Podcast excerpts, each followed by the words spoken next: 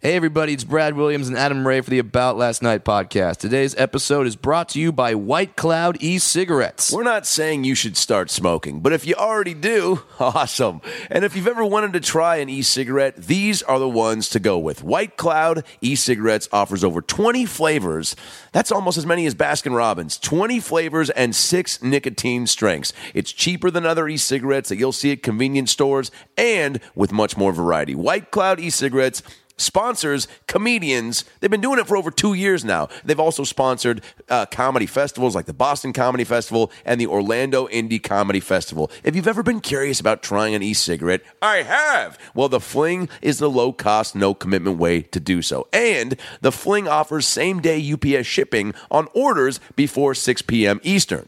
But is there a website? Customers can go to W C E cigs dot com. That's W C E cigs dot com. But we want to make sure our listeners get them for cheap. So is there a coupon code? To get twenty-five percent off of the order, use the coupon code A L N Podcast. That's A L N Podcast at W C E cigs dot com to get your White Cloud e-cigarettes today. And now enjoy a brand new episode of the About Last Night podcast with Brad Williams and Adam Ray. Hey everybody, it's Adam Ray for the About Last Night podcast. What an episode today. Holy shit. We uh, we went on location for this one.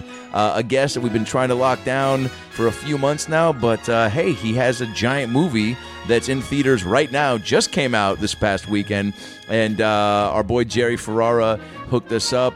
And uh, and we stayed uh, in contact, and then uh, Brad went to a charity event uh, a few nights ago um, that uh, Bob Saget puts on that was just star-studded. I mean, Don Rickles, John Stamos, Jeff Ross, John Mayer, the entire cast of Entourage, uh, including our guest, who is the writer-creator of my fucking one of my favorite shows of all time, uh, Entourage, and his name is Doug Ellin. I'm sure you've seen it on the credits every time you watch a show.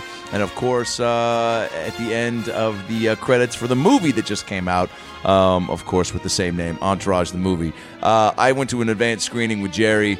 Uh, he was kind enough to uh, let me come along when they did his private screening for the Wisconsin basketball team during the N C double A tournament.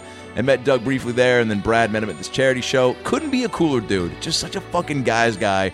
We met him at a hotel in Beverly Hills that he was uh, having a meeting at right after we did the podcast. Gave us an hour and just and just chatted us up on everything we wanted to hear. Uh, his early stand-up days in New York City, which was crazy. Um, working his way uh, up from the mailroom, which is so crazy when you see a guy this successful.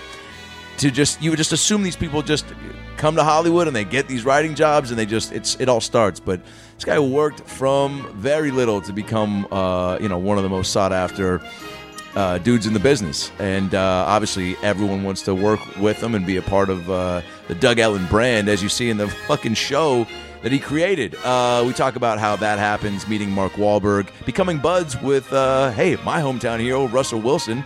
And shares just a lot of fun Entourage stories and, uh, oh, and, and being a, a writer for the Bonnie Hunt show. There's an incredible story uh, there, too, that I don't think he's ever told before. Uh, follow Doug on Twitter at Mister Doug Ellin. He's also that on Instagram. And, uh, and of, go- of course, go see Entourage, the movie, in theaters right now. I can't uh, recommend it enough. Even if you're uh, not a fan of the show, it's just a fun fucking ride. An entertaining movie. Story's great. The characters, Uh, as you know from, from watching the show as much as I do, are just so fun, and uh, he crushed it, man. So go see the movie. Follow him on Twitter at Mister Doug Ellin. Follow me on Twitter at Adam Ray Comedy. Follow Brad on Twitter at Funny Brad. Stand-up comedy. I will be at the Laugh Factory in Los Angeles tonight at ten o'clock. Get your tickets at laugh factory dot com. Uh, of course, you can see me headlining the Irvine Improv tomorrow night at eight o'clock in Irvine, California. The Irvine Improv, me headlining Comedy Juice. Get your tickets at improv dot com. And then in San Diego, I'm going to be headlining the Madhouse Comedy Club, downtown San Diego at eight.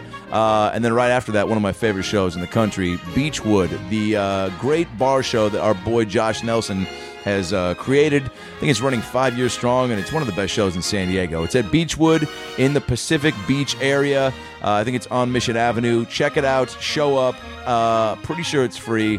They pack it in. It's just a fun, fucking insane energy. I'm really pumped to do that show. Uh, that'll be around nine forty-five, ten o'clock. Uh, of course, that's June tenth, Wednesday in San Diego. And then, uh, of course, I'll be coming to Scottsdale, Arizona, headlining the Scottsdale Laugh Factory in Scottsdale, Arizona, June twenty-fifth through the twenty-eighth. Get your tickets at laugh factory dot com. And then, of course, hometown shows, Bellevue, Washington, The Parlor Live, July ninth through the eleventh. Get your tickets at parlor live dot com. Brad Williams, where's he going to be? Well, he's going to be at the Richmond, Virginia Funny Bone this weekend. Go see Brad, Richmond, Virginia Funny Bone. Uh, you know, Brad Williams is always a great show. His, his special Fun Size just came out. You'll probably see a couple of those hits, but you'll probably see a ton of new material, too, because that's what Brad does. And then, of course, Syracuse, New York, Brad Williams, June eighteenth through the twenty-first at the Funny Bone in Syracuse, New York. Get your tickets at funny bone dot com. estoy merchandise dot com is where you can get all your A B L N uh, merchandise needs. Mugs, shirts. Come on, Roni and the Quave shirts. They're still out there. They're still ready to be fucking worn by you. Show your support for the podcast. Wear your Roni and the Quave and and, uh, and About Last Night shirts at our shows. We'll sign them for you. Spread the word on the podcast. Tell people to go to about last night podcast dot com to get all past episodes with Lisa Kudrow, Paul Feig, Melissa McCarthy, Bob Saget, Bobby Lee, Andrew Santino, Adam Devine. Uh, uh, the list goes on and on. Uh, Steve-O, Doctor Drew. We got some really dope guests coming up. Uh, you know, Billy Gardell was one we just had. Our buddy Tone Bell, who's on a new show with Mark Paul Gosselaar coming out this fall on N B C. That episode's coming up. Uh, Brent Morin is coming back to the show for a, a record-setting fourth appearance on the podcast. And he always brings it super hard uh, when he's on the podcast. Fucking, there's probably a cleaner way I could have said that. Uh, speaking of hard, it gets me hard when you guys comment on the iTunes page for the podcast. Go to About Last Night on the iTunes podcast page. Leave a five-star rating. Take two seconds and just type a comment. You guys are fucking cool. Love the podcast. Brad's a midget. Adam's a Jew. You guys are fun. Whatever it is, take two seconds, leave a comment. Helps us climb the podcast charts. Now that we got all the podcast info out of the way, those are the Twitter handles. That's the merch info. Those are the tour dates. Ladies and gentlemen, sit back, relax, and enjoy a very fun special episode of the About Last Night podcast with the writer and creator of Entourage. Damn. It's Doug Ellin. Well, the weekend's over, so it's time to chat about it. Got a midget and a Jew, so why don't you sit down and listen to our dope podcast during lunch, dinner, or breakfast. Brad Williams and Adam Ray are here for you any time of the day, so come on and treat yourself right. It's About Last Night. Uh, no, we were sorry, just yeah. We, it, it, this is it, nice. It, it, right? This is a very sort of, uh, forgive the pun, but Entourage moment yes, right now. Is. Nice. Yes, uh, I want to talk briefly about how you guys met and then how you and I met, even though uh, it was probably a bigger deal for me than it was for you. Uh, very big deal for me. yeah, yeah, yeah. That was a great screening. Uh, that was a great screening. It's too bad we couldn't get that victory. One more win, Fuck, couple baskets. Dude. We were so close. So you are. So uh, Jerry, I was playing basketball with Jerry, which by the way, I don't know if he told you, but uh, one of his buddies in that game, uh, like Mike Young, also a buddy of mine, was playing. Mm-hmm. Uh, was on the Mike Young's like white chocolate, right, on the basketball court. I don't know if you've seen him. All right, Mike Young's my. I, th- first of all, it's my game. That was my game for a decade. You started that game? I started that game. No it kidding. Was, it was taken Well, let me, me thank you. It was taken from me. Mike Young is my friend. Mike Young was my first friend in L A twenty-two years ago. Nice. Which is really disgustingly insane to even say that out loud. Wow. But so, yes, I know Mike Young. I don't want to give him all that credit. He is good. He, uh, he does have don't some worry. Skills. Mike Young will give Mike Young exactly. all the credit. Why do we need to? Why do we need to give him? I guess credit? I was so impressed because Mike. Not that he's not an athletic-looking dude, but some of the moves he was making, I was like a lot of no-look passes. Yeah, and Mike I, is a very good athlete and strong, strong hands. Yeah. And I don't like that you say he's not an athletic dude because, as Mike likes to tell everyone, everywhere he goes, people go, "You Doug Ellin's brother?" Because they think like we have some similarities. But he is a very good, very good, and very crafty, much stronger than you would think. Totally, yeah. yeah. Um, so after that game, uh, Jerry invites me to a screening that you guys held at Warner Brothers for the Wisconsin basketball team. Now, uh, which was incredible, by the way. I'd never seen uh, Kaminsky. Uh, Jerry was telling me that he cried when he met you guys. I don't know if he cried, but Frank was very excited, and he's yeah. uh, probably more excited to meet Jerry than me, although now we've become friends. But my friend um, Kenny Dichter, who we were we were just talking about offline, who um, owns a company called Wheels Up that he right. just bought, yeah. like the the the right to put a blanket over American Pharaoh, who just won the Belmont yeah, Stakes yeah. twenty seconds ago. So yeah. everyone of my friends from childhood are freaking out that Kenny just made this bet yesterday and it pulled off. But uh, by the Ken- way, I want a friend so badly. I want one, I want to find out one of my friends bought a private jet company so badly. You know, my friend has been you know my friend who helped us get LeBron and Matt Damon and Tom Brady on the show and Russell Wilson. So he no introduced kidding. me to Wisconsin, which I went to Tulane, but I've become yeah. a supporter of Wisconsin since Tulane. We're starting to get better at sports, but we haven't been great. Sure.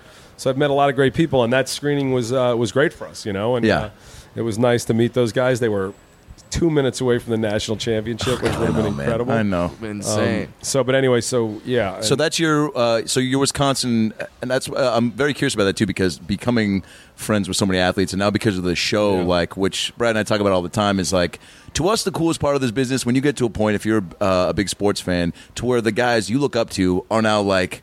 Want to meet you or are a fan of your shit. It's the best, you know. And I, I was just sitting at the Grove, and, and Calais mm-hmm. Campbell from the Cardinals was oh, like, shit. "It's like, hey, Doug," you know. And everyone I'm with is like, "How do you know him?" Yeah, dude. And it is. I'm not jaded enough to not appreciate how great it is right. to, to spend time with these people and who are the best at what they do, and not because they're celebrities, just. Their excellence impressed me, and their work ethic, and all of that stuff. So. But how do you balance the fandom? And this is, oh, I guess, what I'm building up to is uh, obviously I'm a diehard Seattle everything, uh, and uh, I know you're uh, buzz with Russ, but also have ties to the Pats. So when that Super Bowl went down, that Super Bowl was extremely difficult for me, and it's different. Tom Brady, who I, I honestly love, yeah. is a is a a good acquaintance. Okay. Russell Wilson is one of my close, close friends. Mm-hmm. And, you know, I had I got to, to ride it with Russell a little because Kenny introduced me to Russell five years ago at Wisconsin. And yeah. to be honest with you, I had no, you know, I watched a couple of games. I'm like, he looks pretty good to me. I could have never imagined this. And, uh, you know, I was in the locker room at halftime during the Rose Bowl, and Russ walked by and was like, we got this. I mean, the man is, is the coolest calmest. I took him out with Jerry Ferrara yeah. and Kevin Connolly. I think. A day or two after the N F L draft, and everyone was like, who is he? I'm like, the Seahawks just drafted him. And they were like, as what? I'm like, he's their next quarterback. And everybody was like, yeah, sure. Yeah, Matt, you know, like, oh, Matt Flynn is going to yeah, totally yeah, pan out. Matt Flynn had a huge contract. Yeah, Russell right. is, he's just, he's not a big guy, you know, and you don't look at him and go, he's going to be the starting quarterback who's going to go to the N F C Championship, Super Bowl, Super Bowl in his first three years. But yeah, boy, the, remember that man. Super Bowl, Brad? Uh, I don't, I don't like to talk about that. Die Super Hard Bowl. Broncos fan. We went you know, together. It, it, he, was, uh... it was very hard for me though because I wanted, I wanted both of them to just achieve, which yeah, I sure. think I think they did. Brady proved.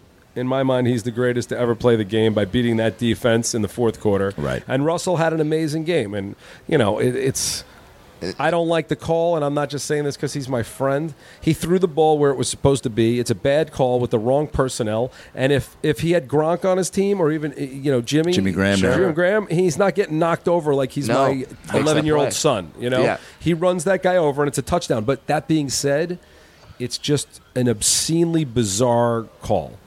So, Absolutely, yeah. So, but it was very upsetting, and I was sitting with my uh, my son, and I was actually videotaping because he loves Russell. He hasn't really met Tom, but he knows Russell yeah. well. So he was uh, he was um, just watching, and I was videotaping because the game was over. There was after uh, Curse made the catch. To sure. me, oh, I would have bet. I would have bet every dollar I had the game was they over. They cut to the Tyree catch after that. So, yeah. So I was videotaping my son, and the heartbreak on his face was, you know. But before those two plays, it was a great game. Russell played yeah. great. Tom did what he did, and it's a shame it ended that way. Now, let me ask you this. Be, being close friends with him, do you how much time do you allow before you send a text or any sort of... Right after. And Russell really? is... I, I mean, by the way, Tom, what I know, what the, time, the limited time I've spent with him, they both have this incredible ability to move forward. It's not like neurotic Jew shit that I have. Hey, because, you're preaching to the choir, man. Because I can't... I can't get over it, and I'm telling you, Russell, not that he's over it. He grows from it, and he and I look at him as an inspiration because he really he looks at it like something that's going to make him stronger. And, and you know, it's... And he's um, just... I mean, that whole thing that uh, Bill Belichick does when he just goes on to the next one, that's not just a phrase. Like, they literally yeah. have that mindset. It's, it's not fake. And, you know, I texted Russell from the game, you know, mm-hmm. and, and he texted me, just love you, brother, later. And uh, so I hit we'll him up him on Facebook, time, and he still hasn't gotten back to me. I was... He is he will get back to you. He's really one of the nicest people I know. It's and, so funny uh, you say that neurotic Jew. I mispronounced the via hafta at my bar mitzvah, and I still haven't gotten over it. And I appreciate you bringing that up. Uh, so you you grew up in New York. New York. Because uh, you were in the Yanks cap. Yep. Die Hard. Yep. Uh, yep. you I, you started stand up comedy. Yeah. Started stand up comedy. Yeah, and, I mean, and what like what got you into that, and then why did you stop doing it? Um, you know, competing with Mike Young is impossible. So, it's always going to go back to. I that. mean, honestly, r- without bullshit, that was my calling. That was my mm-hmm. true calling. I stopped doing it because I'm fucking lazy and because I hate. I number one, and I know you're both. Jerry tells me you're both amazing. I have not seen you. I want to. Okay. I hate comedians. I hate. I'm not. I'm not a on comedian. I don't sit at right. tables and do bits, and I right. don't. You know. So, so, so you're not the guy w- w- that after his set would love to hang out in the parking no, lot, the comedy store. No, like I'm yeah. anti-entourage. Yeah, I, even though. So, you know, as Jerry will tell you, I'm a very popular guy with my childhood friends. Yeah, yeah. I just like to see them in, you know, in where I want. I don't want to be in that totally through. And also, I'm not a late night person. I'm not a that's a big drinker. part of it. Yeah, mm-hmm. and uh, I just, I, you know, I wish I did have the heart for it because I loved being on the stage. Yeah, I was gonna say, what got you initially? So what got me into it initially was I got rejected from every law school. I was sitting in. Uh, I always wanted to be Woody Allen, Albert Brooks. That yeah. was my dream growing mm-hmm. up. I wanted to write, produce, direct movies, but I did nothing of the sort ever. It wasn't like it wasn't in my family. It wasn't in my neighborhood. There was just nothing. So yeah. I was on my way to law school. I got rejected from everywhere, and we were at. Uh, I was with a bunch of friends at a at a comedy club, and some comedian was on, and like I normally do, I'm like, this guy sucks. I mean, he sucks. This is insane. One of my friends signed me up for an amateur night. Get and uh, I did it, and it went well, you know. Yeah. And uh, do you remember what you talked about? Yeah, I remember all of my stand-up sets, you know. I had lots of stuff. I was observational kind of, like yeah. Dennis Miller type mm-hmm. of stuff and whatever. Um, and uh, But like, you got enough of a bug from, from that, even though you realized it wasn't what I didn't you... have anything else to do. Yeah. I mean, I had no idea what to do. My parents were going to kill me that I wasn't going to law school, and... and uh, it was just like, get a job. So it was, you know, just something to do. And I didn't really know why I was doing it. I knew no one in the business. I ended up working Jesus. at working at New Line Cinema. But my whole career started because of stand-up. Because at New Line, I was in the mailroom. Yeah. And I uh, was going to do a short film. I wrote this short film. The and pitch? I handed, I hand, the pitch. Mm-hmm. There you go. We saw it. And um, I handed out flyers to everyone to come see me do stand-up. I needed to raise money for, for my movie. So and you've done stand-up how many times at this point when you're trying to get people to come see you? thirty Yeah. And I, wow. I'll, t- I'll tell you about, because I, I, my hand to God, I never bombed except once, which I'll tell you about. Nice. So I did my stand-up act, and Mike DeLuca, who was V P of New Line at the time, and yeah. now is one of the bigs of the business, yeah. wrote. He was young at the time. He was probably twenty-eight, thirty He wrote me a check for ten grand and said, go make a short film. Holy he liked shit. my stand-up act. So I did the short film. I ended up selling it to Showtime and got into the American Film Institute, and that started. And then I, I quit, but I probably did stand-up in my life fifty, sixty times yeah. maybe, maybe wow. less. All and, amateur nights. I mean, you know. And the, the whole concept of that, of having executives from New Line come to see you when you've only done stand-up thirty times yeah. is insane. Yeah. Cause especially when they're trying to get Ninja Turtles made. You're distracting them yeah. from casting the voice yeah. of Splinter. You know what? It was it was, it was a very fortunate thing. And like He respected I said, the hustle, right? He just saw that you were... He dug you. Know, you? Were you a like cool guy think, in the mailroom? I, like I like to think he respected my uh, stand-up, you know. But uh, yeah. But I actually, uh, like I said, I, I mean this. I mean, my stuff was smart. It was well written, yeah. and it was, mm-hmm. you know, less reliant on any type of, you know, pageantry. But uh, so, the, so like you weren't relying on being a midget and giving someone a lap dance at the end, at the listen, end of your set as, what, as, what, as a cheap hat what, trick. What, whatever works, and yeah. I don't care. Whatever you do to get people laughing, but I, uh, I, I did well, and you know, my first time ever doing stand up ever mm-hmm. was at the Ice House, yeah, Pasadena, yeah, in Pasadena, and again, my hand to God, this person right out of Hollywood, I'm twenty-one, comes over to me and says, you're a genius. You're the next big thing. I want oh, to shit. sign you. So you're like, I'm, I'm twenty-one years old. I'm like, really? So you're this like, well, is that's, to- that's, that's totally works, true. I guess. And I'm, she's like, I want to sit down tomorrow and I want to do this. This is not made up. And I go, I'm leaving for New Orleans tomorrow. And she's like, you call me tomorrow first thing and we're going to talk about this. Guys, I swear on my life. I call the next day. Is it Bonnie like, Hunt? She she tells me she tells me she was on drugs and doesn't remember anything about what I'm talking about. And I'm like, okay. And was, was she an actual executive, or was she just someone like? I have no idea. I have no idea who she was. I didn't, I didn't know anybody. I was with uh, my girlfriend at the time, and yeah. I got up and I did it, and it it felt good. By the way, I was in New Orleans going, I just got signed. I'm like, oh, of course, you're riding like, that here high. Here goes the career. And here then, we go. and then my my next thing, I get. Uh, I do a stand-up act, and another guy comes up. He wants to sign me, who turns out is a real guy. Yeah. Mm-hmm. He's like, you're amazing. You're going to be this, and I got an audition for you. It's so perfect for you. It's great. And uh, I'm like, all right, I go to this audition the next day. I walk in, and I've done this on the show. Everyone looks like fucking Brad Pitt except mm-hmm. me. Everybody. Mm-hmm. It's mm-hmm. like, I'm like, am I in the right? yeah, yeah, like, yeah, yeah. And I go into this audition, and it's... Um, you know, there's no script. I have to improv, being in between two women, and I have to keep working one and then turn into the other. Oh, and then God. At one point, I'm talking to one. The other one gets up, and a dude sits down, and I turn and I say something to them. Right. And I was just supposed to improv it. And I, I don't know. Whatever I say, I say. And then the casting director is like, okay, everybody but you stay. Oh. And oh, I swore I'd never go on another audition again, which I didn't. I wow. wrote the pitch immediately after that, and um, was able to, uh, with some childhood friend assistant, I met David Schwimmer, pre-Friends, and Ernie Hudson, and uh, Johnny Silverman, and got some some great people to do this little eleven thousand dollars short film, so that Mike DeLuca financed the bulk of. So. And, Holy and shit. One, and one thing I love about your story is that uh, when people see kind of a bigwigs in the business, and let's face it, you're a guy now that people want to know in this business. Uh, I don't know about that. Like, like people say, oh, well, his dad ran the studio, or his dad was an actor, whatever the hell. Like, you literally started in the mailroom. I started in, here, the mail started in the mailroom. I knew, and, you know, I just wrote uh, with a couple of, of friends the this Ari Gold book, and I, I introduced it, the first chapter. It's called The Gold Standard. It's out right now, yeah? Yeah, it was my story, which was my dad knew one person in here, in this town, mm-hmm. and it was a guy in the uh, music business, and his name was, was Myron Roth. And uh, this was the only meeting I could get. And he called for eight o'clock. I, I had a suit on. It was like my bar mitzvah suit. I never wear a suit. I didn't know in L A no one wears a suit except the agents and the losers. Yeah. Right. But, yeah. So so I'm like, I go into this meeting at eight o'clock. I swear the guy doesn't show up till ten o'clock. We walk into the meeting, and uh, I, he goes, so what do you want to do with your life? I go, to be honest, I have no idea. And he goes, well, why don't you call me when you do? And that was the end of the meeting. And I used the rage and yeah. the anger of that.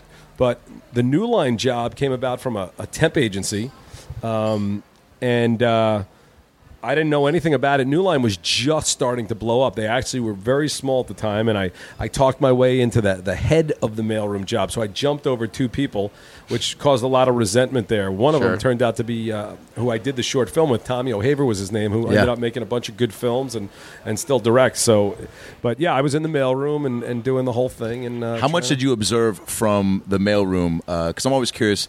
Uh, Uh, the Ari Gold character, like I've heard stories that it's like based on agents yeah, that you actually. It's, well, it's based on Ari Emanuel, and uh, you know, I'm an I observe. That's what I do. Yeah. I'm mm-hmm. usually, except when I'm on a podcast, I'm usually quiet. I'm looking at everybody and you know listening. But um, I met Ari Emanuel when we were pitching the show, and I had already written the script, uh, a pitch as mm-hmm. Jeremy Piven playing my agent at the time, who was a guy named Jeff Jacobs. But when I met Ari, he was so unbelievably larger than life that Over I said, top, this yeah. is the character. So wow. And then, like, the pilot in, in terms of, it, like, the first episode, was that what you envisioned Entourage to be, or did it go, th- or was that a it, sort of a different it, version of it? It went through lots of changes, uh-huh. essentially the same story. But H B O was very helpful in help guiding it in a in a direction, a, a lighter direction, which was the smarter move. Initially, you know, I was so focused on Mark and sort of how I grew up, and it was it was a much tougher Entourage, you know? It was yeah, like yeah. They, they were getting in fights, and they were doing stuff. It was based like off that. Mark and his buddies, right? It was, yeah. it was inspired Loosely. By that, yeah. and then as we mm-hmm. moved forward, you know, as I said, it became a more sensitive Entourage, and, you know, um, Adrian was obviously very different than Mark, and he kind of led the way to how we were going to gonna mold it. So. Yeah, he wasn't an underwear model before. Yeah, no, uh, no, we don't want to see him in his underwear. What? Uh, how did you meet Wahlberg to even like get? Well, Mark, you know my uh, my friend from Tulane became a, a you know mailroom agent's assistant. Mm-hmm. He worked for Mark's agent. They became close, and then he left and became a manager, and Mark went with him. So I met him with Jeez. Mark years and years before the show. Um, so I knew him, and I knew his group, and whatever. So, and, and so, so all that kind of from these friendships that you've had, like like you say, your buddy just has his logo on American Pharaoh. Your other buddy introduced you to Mark Wahlberg. Yeah, I got a, I got a buddy that manages a Panera not too far. So if we want to get some, these are these are my highly successful friends. Let me assure yeah. you, yeah, yeah, yeah. A lot of the guys I grew up with, whether they're dead in jail or just complete losers. I mean, yeah. I grew up like Goodfellas neighborhood, so I had oh, you know, no shit. Doctor Katz living on this side and John Gotti's heroin dealer living on that side. What? And, uh, yeah, Whoa. for real. And. Uh, You know, w- I mean, was that knowledge in your neighborhood? Was that just like... I loved that- how I grew up, and it was mm-hmm. interesting. You know, Wolf of Wall Street stuff. I know him from uh, when I was Jordan young. Belfort? And, what? Jordan Belfort? Yes, I know Jordan. I saw I saw The Wolf of Wall Street with Jordan Belfort. So, oh, my um, God. Yeah, who I'm so, talking to. So I, so I grew up with a, a lot of interesting characters that definitely helped shape me. And, you know, listen, like... Like mafia families, when you grow up in that kind of middle to lower to middle class, I don't want to say lower because we were middle class, you yeah. know, those relationships, the houses are on top of each other, and you grow up with these guys who are essentially like your brothers. So, right. you know, but but the, the Wheels Up guy, I have the picture with my with my Wheels Up friend, is my friend from kindergarten. I have the picture at our bar mitzvah, and I have the picture at our twenty-five year uh, reunion, which is me, him, and, and our friend Christian Tarantino, who when I walked in, I said, Chris, you're not going to cause any problems tonight. He said, I've changed, I've changed. You can look it up, Google it right now. He was arrested for six, six murders within a month of that reunion, which was only four, four or five years ago. Yeah, he's uh, he's uh, get out. He's doing life right now. Yeah, in New no, York. Kid, but, like, uh, and, and was that something you guys had any idea? Or like you said, you told him to I mean, behave look, Chris, himself. Chris was a you know I was kidding, and Chris, you know, I know him since I was in kindergarten. I don't know what all of his exploits were, and I, I loved him. He was a, he was a handsome, nice, um, charismatic guy. You didn't want to mess with him for sure, but yeah. would I have imagined that? No, you know, but... Yeah. So. That, that, how, how much of the uh, the, the friendships uh, that you had growing up, um, and then once you and Mark start talking about the show, are you guys both pulling from your own? Because it's loosely based on his crew, yeah, but I you're... Mean, I observed his crew, and then I made it my own, you know? Yeah. And, and Lev was very involved with helping that. But the fr- the friendships and the relationships, there's so many stories I've taken from my friends. There's so many characters I've named after my friends and elements. Yeah. So it really started as this initial Mark inspiration, and he was great enough to go, use what works, don't use what works. And he, he was just an awesome supporter. But you know, and how how much of the uh, uh, just the, the core base of the characters did you know, um, like who you wanted? I mean, like when uh, Kevin Dillon. I mean, did you have that type of guy in mind, or you were just? I mean, it definitely. I mean, Mark has a real Johnny Drama, who's probably, you know, got the most similarities to the Kevin Dillon guy. Yeah. Mm-hmm. Um, so when Kevin walked in, it was it, to me, it was like, holy shit! How does how is this guy not like a giant comic star? I really think yeah. he's as good as anybody. So. Um, that was just luck. Do, do those casting things happen? Uh, a lot of movies. I've been. I worked at a casting office when I first graduated for a couple of years and got to really be on the other side of it. And it's great. I love what you know in some of the episodes where you know you would be reading. Uh, yeah. Or auditioning uh, uh, Johnny Drama, but it's like that stuff does happen a lot. Oh, but also, totally I'm curious how much from your end when you're casting does, because you hear those stories of somebody walking in, they're like, as soon as he walked in, we fucking loved how he smelled. And uh, like, honestly, I mean, I always tell everybody, uh, you're normally in or out, or certainly out within three seconds, sometimes wow. before you even speak. So actors who, who take it personally, yeah. you're just not right for the role. You know what I mean? Yeah. Like, like it was with that commercial. There was no reason for me to be there. I don't look like you know a West Coast surfer model. Yeah. So there was no reason for me to be there. And I was out before I ever spoke. They just mm-hmm. were being polite, which, you know, when you're casting one hundred fifty people a day, some people lose their patience. You know, sure. I I, tr- I have tried... I think my whole entire career to not do what I did on the show. But there's others, as Kevin Connolly will tell you, from his first audition of Entourage, there's other people that, you know, he was like his most uncomfortable room I've ever been in. Oh, so, shit. Wow. You know, so it all it, it all depends on, on who's on the other side of the table, but I try my best to make everyone feel good. But I usually know very, right. very quickly. I've made some mistakes, and I've missed out on people that I was wrong about. Yeah, I heard you say something on, I think it was on Jerry's podcast about... Haley? Uh, yeah. Yeah, I mean, Haley, I was... I was uh, Haley Joel Osment. Yeah, that was definitely yeah. me just going, uh, the guy from Sixth Sense, great, and I didn't really watch his tape, and it was yeah. it sat on my desk for four or five months, and I was desperate. I could not find anybody, and he is so far and above and away the guy that it's he you know, crushed it, dude. Right, crushed it, and you know, and again, when you see, we had some great actors, and I yeah. try to make it work with some really good actors, but they didn't have whatever the thing is, that intangible for that role that you needed. I mean, um, there's so many great cameos in not just the series, but also the movie. Is there anyone you've said no to? No, I don't say no. We have Gary Busey on. I don't say no. yeah, yeah, yeah. But, uh, you know, how do you I, wrangle him, by the way? He's not easy. He's not easy. But, mm. Like, do you do you, you got to find what planet he's on, yeah. learn the language. We try to find a way. If they're if they're interesting in my eyes, I mm-hmm. try to find a way. You know, so. so like like for a guy like Busey, you just put the camera on him and say, guys, go around him, or is he? Yeah, I mean, we just kind of pray, and he always delivers something interesting. You know, I mean, as Jerry will tell you, most of the scripts are all there, but right. Busey just does whatever he wants, and, and it sometimes is very magical. So, uh, super curious about your writing process. Do you write, uh, at, at what point uh, into the um, uh, just whole show did you start to, I don't know, just maybe really gra- understand everybody's characters and dynamics? And, and I understood everybody's characters' dynamics in five minutes. Story has always been the hard part. Yeah. Mm-hmm. Coming up with stories and... Um, You know, I think most writers will tell you that, but, you know, dialogue and characters, I know these guys like the back of my hand. I knew it, you know, before yeah. the pilot was halfway done. But just figuring out how to move the plots forward, how to keep them together but give them their own stuff, it, it was uh, challenging for me anyway. Yeah, and I, was, and I was hoping I'd be rich enough after this. I'd never have to write again. Did not pan out that way. Yeah, because you never uh, see that struggle and process from uh, the the writing side because, uh, you know, as somebody who me was, uh, I told Jerry, uh, it's my favorite show. Oh, thank so you. I've seen every episode probably yeah. forty times. And yeah, uh, to nice. me, every every time I watch uh, a story unfold, I'm like, oh, yeah, this is... It felt like that's yeah. what should be happening. It's it's it's interesting, you know, because people do think it's like the easiest show on earth to write, and I defy people to go sit down and actually, you know, you can make fun of it and right. go, oh, Vince, Vince is trying to get a yeah. movie.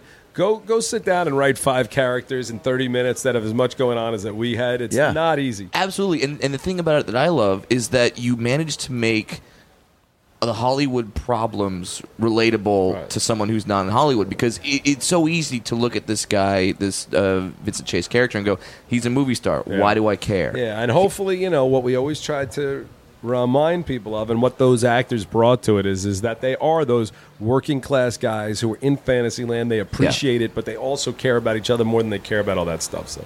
Yeah, that was, I think, the, that's a big theme that I think a lot of dudes yeah. resonated with, because every group of dudes, uh, I mean, I don't know who's, I mean, women obviously are big fans of the show too, yeah, but what is there like a split? Do you have like a breakdown of? Is yeah, it we like, definitely hire male, but uh, we're trying, you know, we're trying to get every every woman in that we can.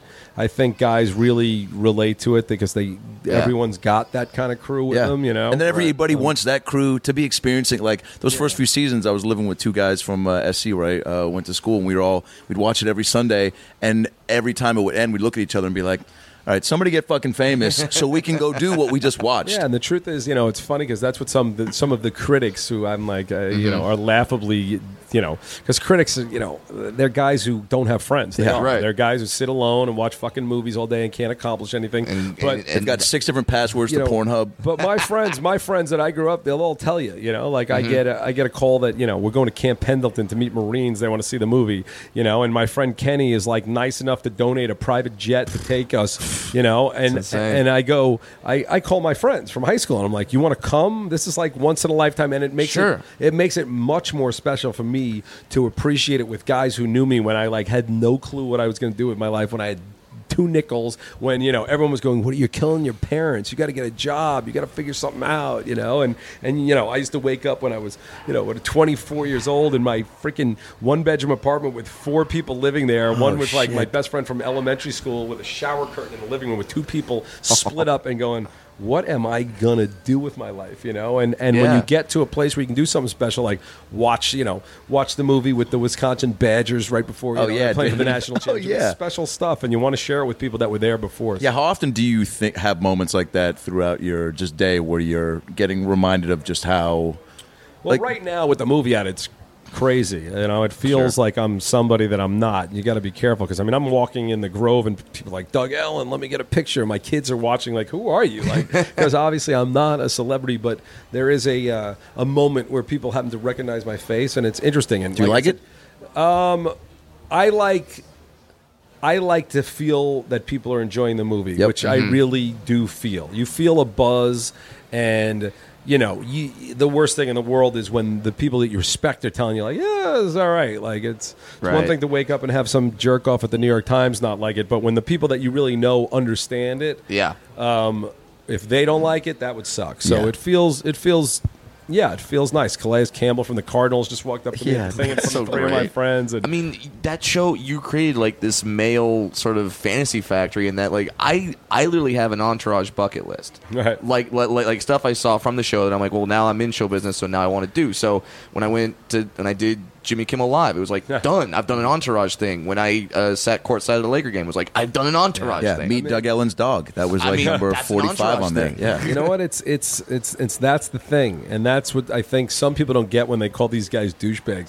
They are sharing it with people who, who otherwise couldn't have that. Right. And they're not, you know, they're not trying to make anyone else feel bad about it. And they're very inclusive. Yeah. You know, so. 'Cause, I mean, at its core, these characters could be, or like Vince could be a guy that says, well, I'm now only going to hang out with movie stars, or I'm only, but right. no matter where he goes, he always takes his friends Absolutely. because he knows that's how you're going to have Absolutely. the most fun. Absolutely. And if you really see LeBron James or, you know, a million other ones of these guys, they they do the same thing, and there's a reason for it, you know, because it gives them their gives them a sense of where they're from instead of, you know, the the bullshit. So. Yeah. Uh, when you were writing, uh, when you were writing the show, uh, uh, when you were writing it, did, were you ever like, I want Val Kilmer to play this? Uh, well, Larry Charles got Val. Val Kilmer was like, you know, one of my guys that I just idolized growing up. Well, because you sure, get to a point, I mean, you're, he was in the movie Willow. Yeah, I, so yeah, he's he's Brad's uh, he's Brad's Oprah, pretty much. Come here, Pop. Sit. Sorry, my dog's my dog's getting up. Oh, that's, good. That's um, all right. He's very well behaved. He is a good man. He's only six months old. No kidding. So, um, yeah, uh, it's like it's like when when you have like a Val Kilmer guy, you yeah, you, yeah. you, so, you just say. So Larry Charles is like, you want Val Kilmer for the show? I'm like, are you kidding me? And Val, you know, that was. Uh, The people still talk about that episode. As it's one of, one of my favorites. Episodes. Yeah, that's so and great. Val Kilmer, he was just like one of those moments where you sit back and you watch, and you're just in awe of how good this guy is, and right. uh, it was fun. Uh, let's just not even skip over Larry Charles, though. Uh, I mean, the fact that Larry Charles is yeah. involved. I mean, like yeah, Larry was Larry was on the first season, and Larry was uh, you know a godsend to keep peace between you know me and my buddy Rob Weiss, who is my friend from uh, junior high school, who I brought onto the show. And, you know, we're both very similar, argumentative, fearful Jews, and we just, we would be screaming at each other till four o'clock in the morning. We didn't know what we were doing. I mean, it didn't, by the what way. What would you be fighting really, about? Just stuff that... Just I mean, story yeah. ideas and, you know, and, and I mean, because we're both very passionate about yeah. what we believe in. And by the way, it hasn't changed.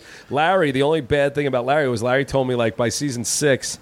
We'd have a formula. We'd be able to hire high, uh, Harvard guys that would just knock them out. We wouldn't have yeah. to do anything. Yeah. That never happened, and I you know, I tortured myself for the entire run of the show and the movie. You know? There's something great, though, right? I think you do have to have like a little bit of that combativeness and the and uh, guys get going at it to then I find... Mean, we are those guys. You yeah. know what I mean? Mm-hmm. So we, you know, we, we know it, and we, we lived it, and it's, uh, you know... Uh, I, I was thinking growing up uh, grow, growing up in New York and saying being such a big fan of stand-up that you were, is that why you got uh, Dice on the show? I was a huge fan of Dice. Dice, yeah. you know, I remember the first time I saw him on uh, the Dangerfield special. Right. Why are you eating my pants? Um, and Brad, stop doing that. But Sorry. Dice, Dice, you know, which it's really great to me. And, and by the way, one of the things I feel really great about that, and he'll tell you, I revived his entire life. You did. And he, I did feel, he, he did the Woody Allen you know, movie. Right the Woody Allen movie, Scorsese pilot. Um, he's got his own series now. He got his stand-up special back. And again, he thanks me. I didn't do it to help him. I did it because I loved Dice growing up. And what happened was, I was at, I don't even remember where I was, but he was at Mulberry Pizza because him and my friend Bruce Rubenstein called me, and they said, Dice wants to be on the show. I was like, okay, Dice is on the show. And they thought I was messing around. Yeah. And he's like, no, no, no, don't don't fuck around. Dice really loves the show. I'm like, he's on the show. There's nothing else to talk about. It's yeah. done, yeah. whatever. Let me figure out what the story is. And that was it.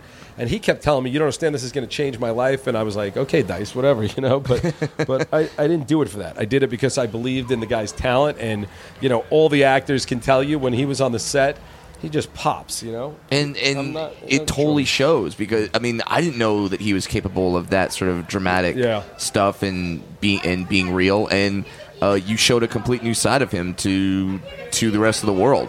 Yeah, he's really was unbelievable, and I love the guy. and good people too. It, it, is it hard for you when you have like a childhood idol like Dice on set to then kind of give him instruction? It's hard because it's Dice. I mean, yeah. I, I have no problems. I actually screamed at him. He said no one's ever spoken to him that way. But Dice, you know, the first thing Dice did was come to me with with ten pages of handwritten rewrites, and I said, "Yeah, this is not going to fly." And Dice is he really is one of the funniest people on the planet yeah. Earth. But yeah.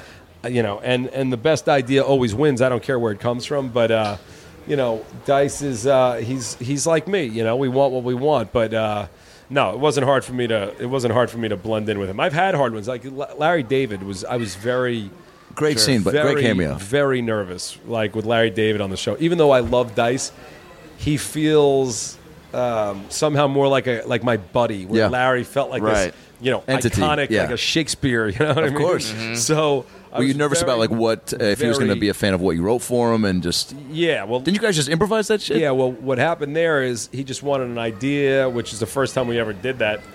But I was nervous to give him any type of direction or say anything to him. But it turns out he was great, and I gave him I gave him one idea, I, like it was something that I thought was very simple and obvious, and I didn't want to say it so that everyone was like, "I'm Larry David, yeah, I could do that, obviously," mm-hmm. you know. But I said something to him, and he's like, "Yeah, that works," and. uh It was a very happy moment in my life, but I, I love him. Uh, he was nice enough to come to my birthday party last Shut year, up. Which, was, you know, which freaked my dad out. And, uh, how like how is that? Like, yeah. Do you do you, do you ever stop going? Holy crap! This is my life. Does you know, it my, does it ever become routine? My girlfriend called Larry yeah. for a surprise party, and I walked in to a surprise party, and there's my friends from sixth grade, and one of them goes, "Holy shit, Larry David's here!" And I go. Larry David's here, and he looks at me like like I'm a weirdo now because I know him, and he's like, "Yeah, I'm here." Is that something weird about wow, that? Because he doesn't think I look at him as some uh, right. you know, holy figure necessarily. So yeah. yeah, if Sean Kemp showed up to my surprise party, I'd lose my mind. I mean, it was it was amazing. She got Jeff Ross to roast me. So no way. You know uh, that was uh, with Saget. It was very mm-hmm. very cool. So how um, uh, when Larry David, when you're having to when he's on the show and you're like not wanting. Or you just have to put any sort of doubts that you have of like um, him not being on board with what you're. You just have to completely no, trust. You're I going. I didn't put any doubts aside. I stood there for fifteen minutes before I said anything because I was really nervous to walk up to him, and uh, I finally did. And I, if I walked up fifteen minutes earlier, we would have been done fifteen minutes earlier because he was. It was very simple, and he was very happy. And then they just did the scene, you know. So that kind of never goes away. Finding the balance between because every actor is different, every working relationship is. I mean, yeah. figuring out like how to absolutely and again, communicate it's, with you them. Know. Guys that you really are in awe of are a different story than just having a great actor. And again, Larry could not have been easier to work with. So it was all just in my head. And do people give you any sort of like, like he's he's this or he's that? Or no. Don't, make, was, eye, don't, don't, don't make eye contact with yeah. Larry David? No. He just well, that's what they say about Danny Bonaducci. Well, You're not supposed to look Bonaducci in the no, eye. Larry is as nice as can be and very just warm and supportive, you know? Um, as as you continue writing, is... Has success made writing more difficult? Because you're not exactly like the like the starving artist anymore. I hate writing. You know, I, I, I never really liked it. And I love directing. I love producing. I hate mm-hmm. writing. It's uh-huh. always very hard for me. I'm very, very hard on myself. So I, I just go over things over and over and over. It kind of like yeah. a, you know, like a O C D person, which I might be. But, you know, just very... Very torturous process. Even writing stupid shit, even sure. stuff people hate. You know. I mean, do you start with just like a? Is it blank piece of paper, bullet point ideas for stories? Or I usually start dialogue? writing, which is the worst thing in the world, and I back myself into corners. Then I try to figure out what the story is, which is why I always hated when people said it was predictable because I couldn't figure it out. So I don't know how uh, how they did. But when, when when the series was done, was there always the thought that there was going to be a movie, or or did that or, or did that come later? I mean, H B O made a deal with me for a movie script. I didn't really think there was going to be a movie. I ran into Mark. And, and he was like, "Where's the script? You know, everybody's mm-hmm. waiting." I was like, "Who's waiting?" At what point in the se- in the show is this? Probably a year and a half after we were done. Um, I didn't know if there was an appetite for it at all. So he said, "Write it. I guarantee I'll get it made." So I Fuck. wrote it, and uh, and here we are. Uh, how many drafts of the? Uh, I mean, a do, lot. Yeah, a yeah. lot. One completely thrown in the garbage that I thought was great. Get out! What, what, I mean, nobody liked it. That's where Vince opens up a Discovery Zone in uh, in Detroit for only fat kids. You know, uh, it's uh, you know, it's one of those things. Sometimes I say, you know, I'm not really sure. I mean, I've written stuff that that people I really respect are like, you are un-fucking believable how good you are. And I've written stuff that the same people are like, I can't stand this. I'm like, and I, I'm not sure I know the difference. It's very subtle. Subtle differences that they, mm-hmm. they, you know, one of the very difficult things about screenplays. I'm not, still not sure I'm wrong. Might have been a better movie. I, I'm not going to sit here and tell you it wouldn't. I don't know. Right. But, you know, I wrote a script in A F I when I was at A F I, and my producer, you know, we were sort of students, but there's professionals there too. And he was friends with a very successful screenwriter who had written all these huge movies.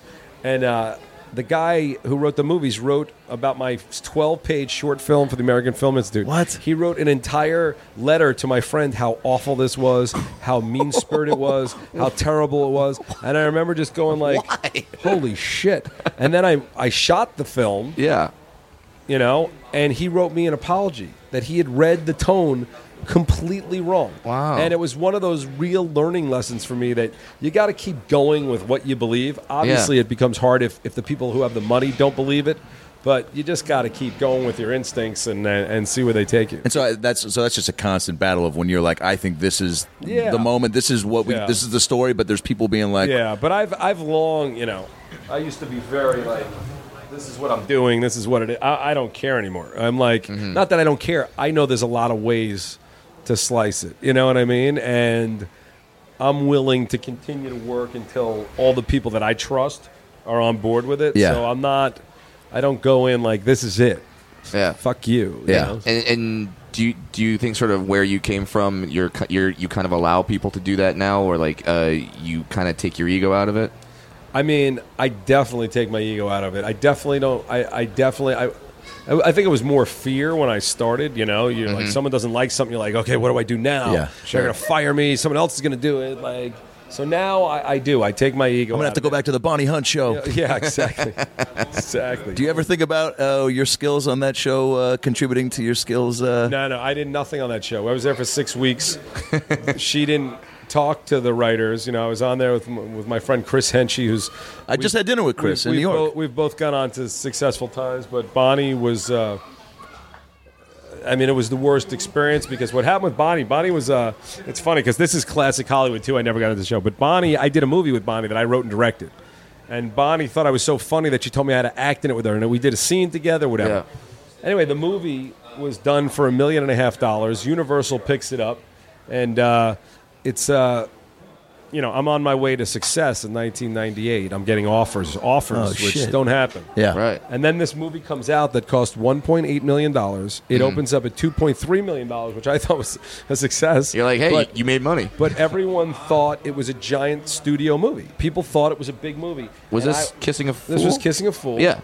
And people thought it was a Universal Studios movie, not a million and a half dollar movie. Yeah, so right. I was, I swear to God, I was unemployable. Nothing. I was getting ready to take my LSATs again. And then I'm like, you know what? Bonnie Hunt was doing a show. And, you know, I called her up, which is, uh, I have uh, I have the the great... You got Bonnie Hunt's cell phone number? I called up I called up Bonnie Hunt to do to do this show. And uh, she hired me. Again, I was, I was uh, doing pretty okay. And yeah. then all of a sudden mm-hmm. I'm dead. She hired me to be the lowest level person on the show, which, okay, I was going to take some humble pie. Get a job, yeah. I yeah. made two movies that played around the world. I'd uh, made enough money to buy myself a house in Beverly Hills, and I'd done okay, but I'm like, okay, I'm good for you to I'm step back and this. Take that, though. And, um, you know, on my movie, which was a, a big moment for me, she told me, you know, Doug, only you and Cameron Crowe have I not rewritten everything they did. So... I wow. love your writing. And I called my parents up. I'm like, Bonnie Hunt said me and Cameron Crowe, this and that. So this is like a bad Hollywood story. So now cut to, I'm on the Bonnie Hunt show. She honestly doesn't even, she doesn't even acknowledge us. Chris and I, and I forget who else is there, but we've certainly proven that we were worth at least saying hello to in yeah, the morning. Sure, but she didn't. Sure. So um, we sat there for about twelve, ten weeks. And then she kept telling us when the show gets picked up for more, she wants to really do it in the beginning. When the show gets picked up for more, then she'll really involve everybody else. Like, great. So I'm at the, uh, every day was like, I wrote Entourage while I was on this show, actually. Oh, I wrote shit. that script while I was there because I was doing nothing there. Wow. We were playing practical jokes on each other. Like I would, I bought a license plate frame and put it on uh, Chris's car that said, I'm married to Brooke Shields. and, and Chris put, I love cock on my, uh, on that's my. Qu- quite the I, jump. Yeah, which I ended up using, and I used in the show. Yeah, yeah. But, you know, I drove around with that for days, and people kept looking at me. I'm like, what? What is? What's going on here? Man, everyone's seen Kissing a Fool, huh? Yeah. So, um, So anyway, so Chris calls me and tells me that, that the show just got picked up, and Bonnie came in, give him the thumbs up. Would I? Can I get some champagne? We're all going to celebrate. And I kind of had a feeling like this was like not the right thing to do. yeah, you yeah. know? And I, I buy a bottle of champagne, and by the time I get there, there's like two writers crying. Chris is shaking his head, and I walk in, and Bonnie fires everybody. Oh, what? Now, bad enough. Actually, I'm sorry, she didn't fire one person. My hand to God, the words she says are, guys, I don't want anyone to take this personally because you're all great, but only Frank over here and Cameron Crowe have I not rewritten in my life. So that was uh, that, there's a three-year gap between those two comments, which happened. Yeah. And I then said some very choice words to her, which I think even Chris was like, whoa, whoa. Well, you're only going to get so many chances to tell off Bonnie Hunt. You know, I... I So, Jesus, I, I think I think that's going to be the name of your autobiography. You know, I hate Bonnie Hunt. You know, uh, betrayed by Bonnie Hunt. Betrayed by the Bon. Yeah. Uh, so. Well, I think you brilliantly uh, fed. There's so many uh, stories in the movie, and I feel like uh, you did such a great job of of not only pulling like from you know how the show ended, uh, you know, and um, giving everybody like a great. Uh, you know, story to have in, in the movie, and uh, without uh, spoiling it too much, because this will go up Monday, and the movies just came out. just came out. Um, it stays out. Are you going to? It will. Uh, are you going to make the uh, Vince movie that you guys? Uh, you know what we talked about. Show the trailer for. It would definitely be fun to do it. Um, wow. But uh, I don't know. That was the craziest thing ever. Yeah, it was fun. Uh, well, well, please don't, well, please don't spoil it for me because I'm about to go see the movie right after we're done. Oh, you haven't this. seen it yet? I, I, I haven't seen it yet. I'm so. I hope you're uh, bringing a lot of people with you. I'm, uh, listen, it was funny at the uh, charity dinner that I met you at last night. Uh, I I told Kevin Connolly that I was going to go see the movie, and Kevin goes, "Yeah, bring seven of your friends." I go, "Why does it have to be seven, Dick? Just because I'm a dwarf." Yeah.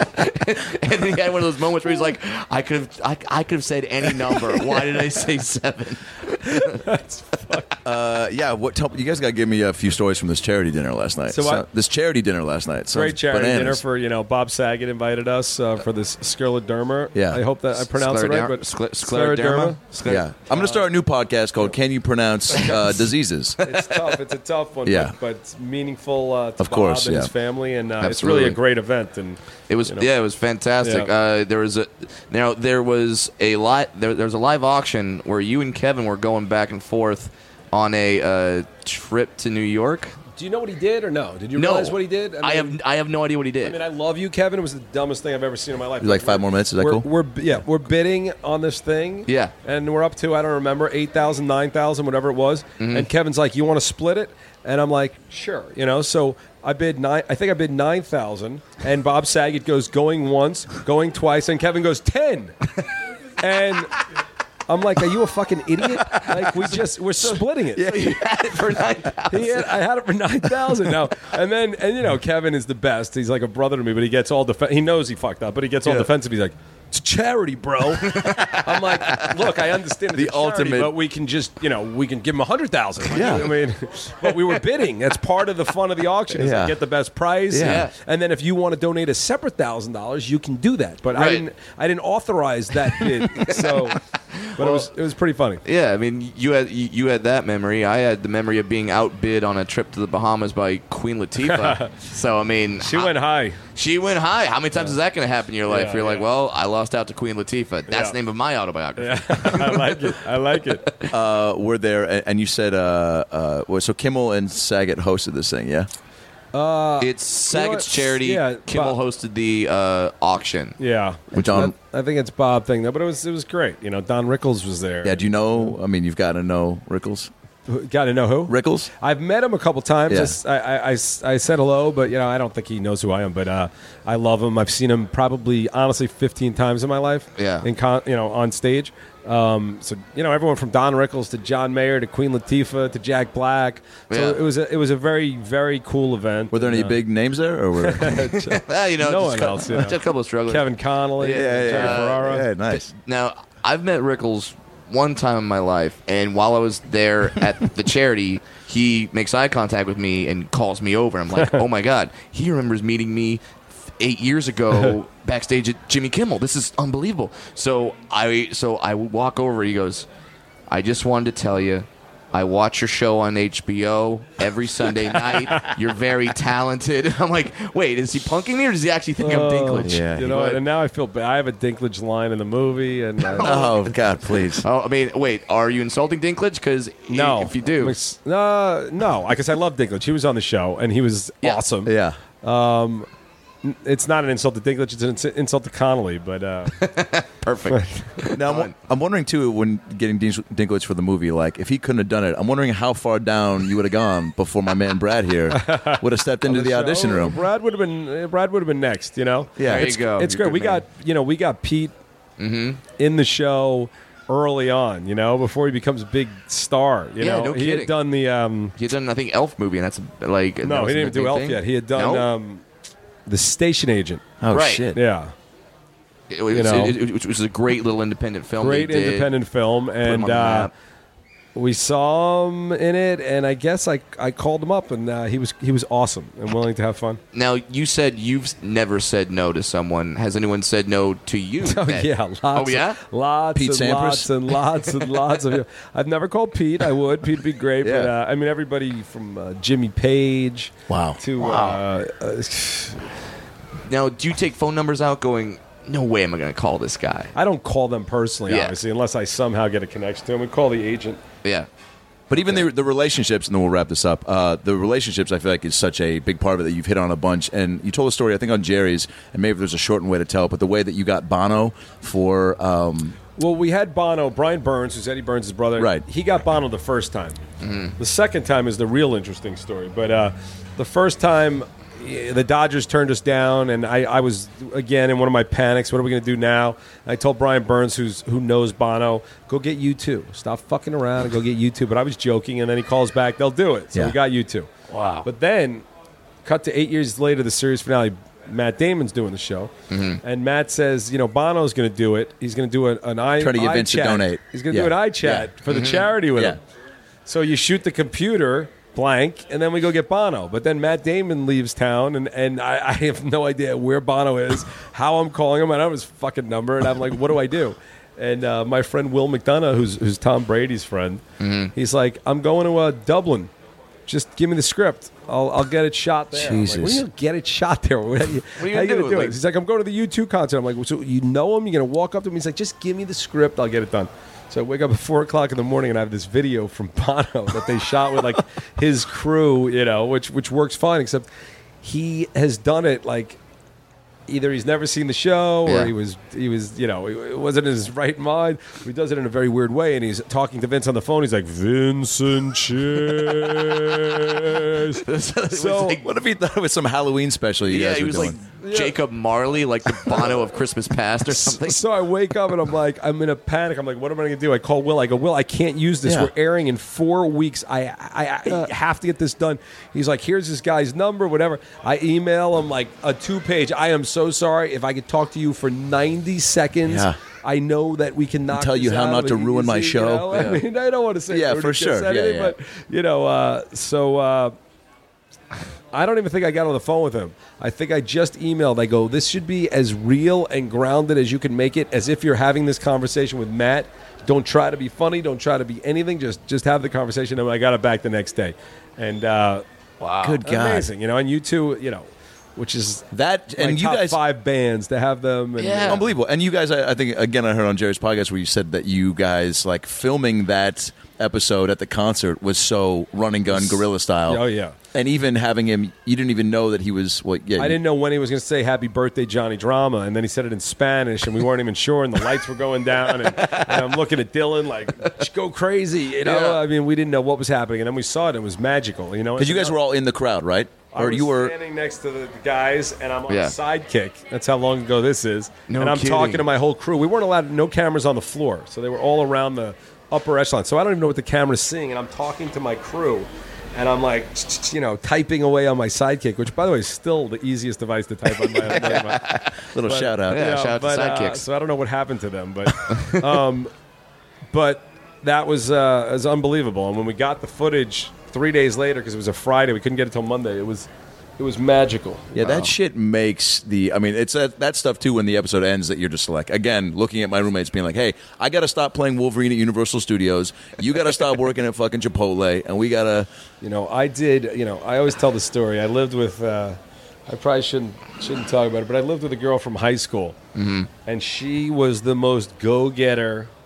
loud Long Island girl, and it was Chantel Luttenberg. Oh my God, could not get more Chantel, Long Island. Long Island name. I would ever. wake up. My first six months out of here, I didn't know where to go. I yeah. didn't know what to do, and every day I would wake up to Chantel on the phone, following up on her resumes, and she'd be like, "Hi, this is Chantel Luttenberger, C H A N T E L L E L U T T B E N G E R, blah blah blah." That's Chantel, C H A, and I would go, "Shut the fuck." And she would walk out of that apartment every morning and go, "You're never going to amount to anything. Whoa. Never. In that, I'm going to get a job at Bed Bath and Beyond, and you'll be begging me for towels."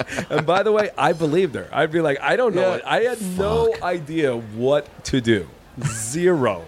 There was so many days, which is like hanging out with Mike Young, eating three-hour breakfast, going, what are we going to do? You know? How are we going to do this? Yes. At what, po- uh, at what point uh, do you just finally... I mean, I guess you're saying, like, what am I going to do? But then you always... There's only so long you can sit in that space before you just put pen to paper or yeah, try to... Yeah, that's what I did. I made the short film that changed my life. I'm not going to tell you it changed my personality because I still say, like, what am I going to do if this movie doesn't go, if this doesn't yeah. do this, if this doesn't do that? So it's a never-ending battle. Fear motivates me. Anger yeah. and fear, that's kind of my two emotions. So, yeah, good call.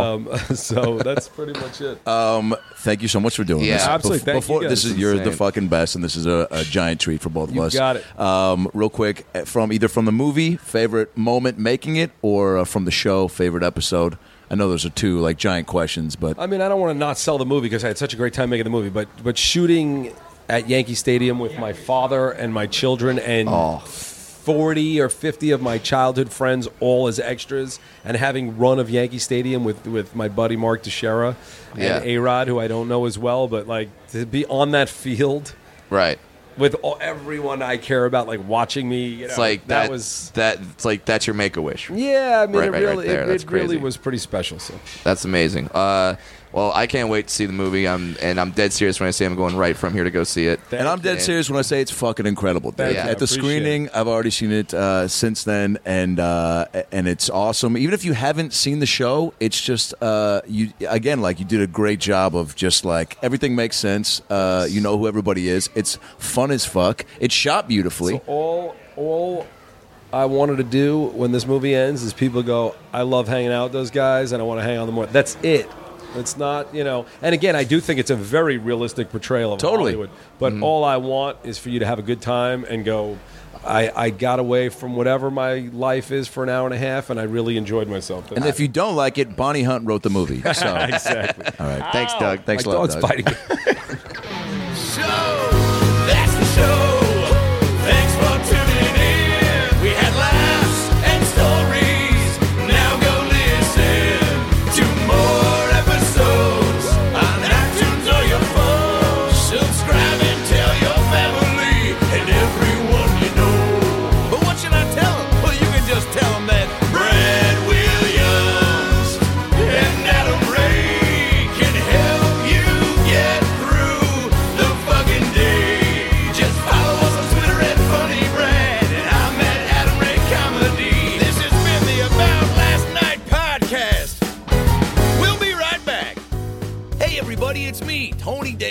Thanks for listening to the About Last Night podcast with Brad Williams and Adam Ray. Boy, they're a lot of fun, huh? Why don't you subscribe on iTunes to this fucking podcast? Give them a five-star rating so this midget and this Jew can feel good about themselves for a couple minutes. Also, get on your iPhone or Android and get the podcast app. You can also listen to it on Stitcher or about last night podcast dot com, where you can hear past episodes with great guests like Lisa Kudrow, Paul Feig, Kevin Dillon, Bob Saget, Dion Cole, Chris D'Elia, Adam Devine, Michael McDonald, Jaleel White, Bud Friedman, Steve-O, Harlan Williams, Tom Arnold, Ron Funches, Rick Glassman, Blake Anderson, Anders Holm, Jessime Peluso, Joey McIntyre, and many, many more. I'm Tony Danza. Thanks for listening to the About Last Night podcast. Good night. That's it, right? You got it? Sweet. Boy, it smells good in that booth, by the way. What kind of candle is that? Hanukkah Willow? Nice. If you like listening to comedy, try watching it on the internet. The folks behind the Sideshow Network have launched a new YouTube channel called Wait For It. It's got interviews with comedians like Reggie Watts, Todd Glass, Liza Schlesinger, Schlesinger. I've been friends with her for ten years. One of the funniest people out there, and I still have a hard time with the last name, Liza. Our very own Owen Benjamin, that's me, takes you on a musical journey down internet rabbit holes and much more. You don't have to wait any longer. Just go to youtube.com slash waitforitcomedy. There's no need to wait for it anymore because it's here and it's funny. And I love you.